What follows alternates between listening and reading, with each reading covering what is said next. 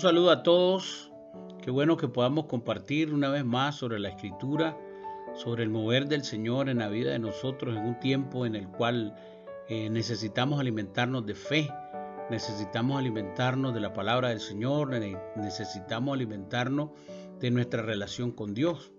Quisiera compartirle en el libro de Romanos, capítulo 1, verso 16, dice así, porque no me, me avergüenzo del Evangelio, porque es poder de Dios, para salvación a todo aquel que cree, al judío primeramente y también al griego, porque en el Evangelio la justicia de Dios se revela por fe y para fe, como está escrito, mas el justo por la fe vivirá.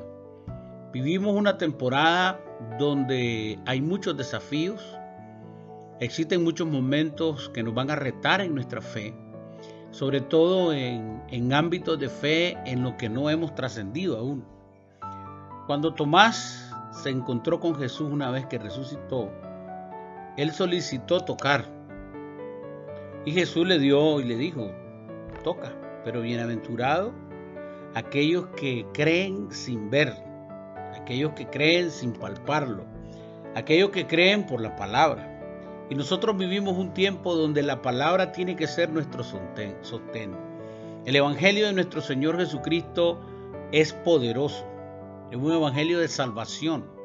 Y cuando hablamos de salvación, hablamos de una salvación integral, no solo de salud, no solamente de nuestra conversión en Cristo, hablamos del plano eterno de nuestra vida en Jesucristo, de nuestra salvación integral. Hablamos de una salvación generacional que abarca a nuestros hijos, nuestra familia.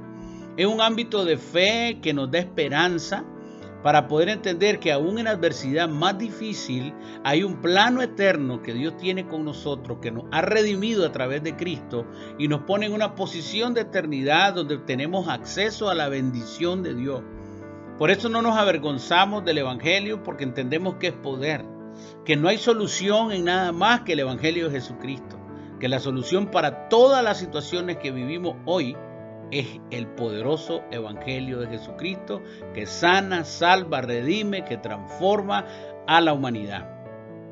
Pero también tenemos que entender que hemos sido justificados por el sacrificio de Cristo en nuestra vida y ahora somos justos. Y el justo solo tiene una forma de vivir. El justo vive por fe. Es pues la fe, la certeza de lo que se espera y la convicción de lo que no se ve. Es tiempo de vivir de convicciones. Es tiempo de creer en ese evangelio de poder que nos sitúa a nosotros como hijos de Dios, como herederos de la gracia, pero que también trascendemos a la eternidad por causa de Jesucristo. Jesús dijo, yo soy el camino, la verdad y la vida, el que cree en mí, aunque esté muerto, vivirá. Y por eso hoy más que nunca nos estamos acercando a ámbitos de fe a los que nosotros no habíamos eh, pensado, imaginado, no nos habíamos acercado. Hablábamos de un evangelio eh, eh, que hasta cierto punto íbamos conociendo, pero a muchos nos está pasando como a Tomás, nos estamos enfrentando a una nueva y nos estamos acercando a una revelación que hoy tenemos que tomar en cuenta en nuestra vida. Es posible que estemos viviendo los últimos tiempos. Es posible que estemos viviendo las últimas temporadas, la última generación, porque Jesucristo viene pronto.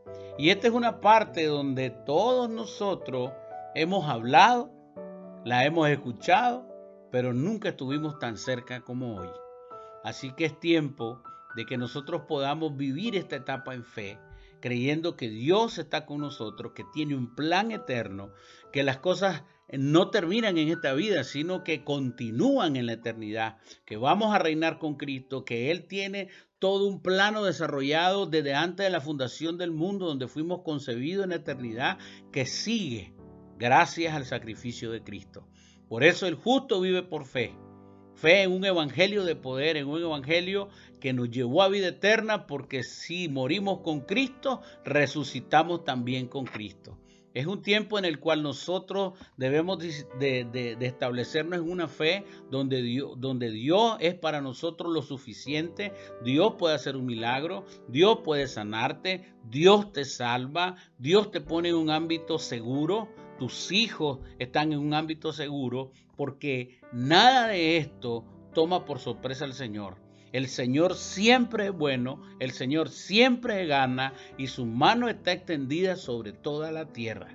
Que el Señor te continúe bendiciendo, que alimente tu fe, que hayan noches, que hayan madrugadas donde el Espíritu Santo hable al interior de tu fe y amanezca lleno del poder de Dios. Porque son tiempos donde tienes que alimentarte de la vida de Dios, no de, de, de, o de nutrición externa, no, es nutrirnos de la palabra, de la vida de Dios que nos va a llevar a lo correcto, al lugar seguro. Que el Señor te bendiga y te guarde, que el Señor haga resplandecer su rostro sobre tu vida, que añada misericordia, que te llene de paz, pero sobre todas las cosas, que hable al interior de tu vida y que te muestre los tesoros que tiene para ti. Que Dios te bendiga.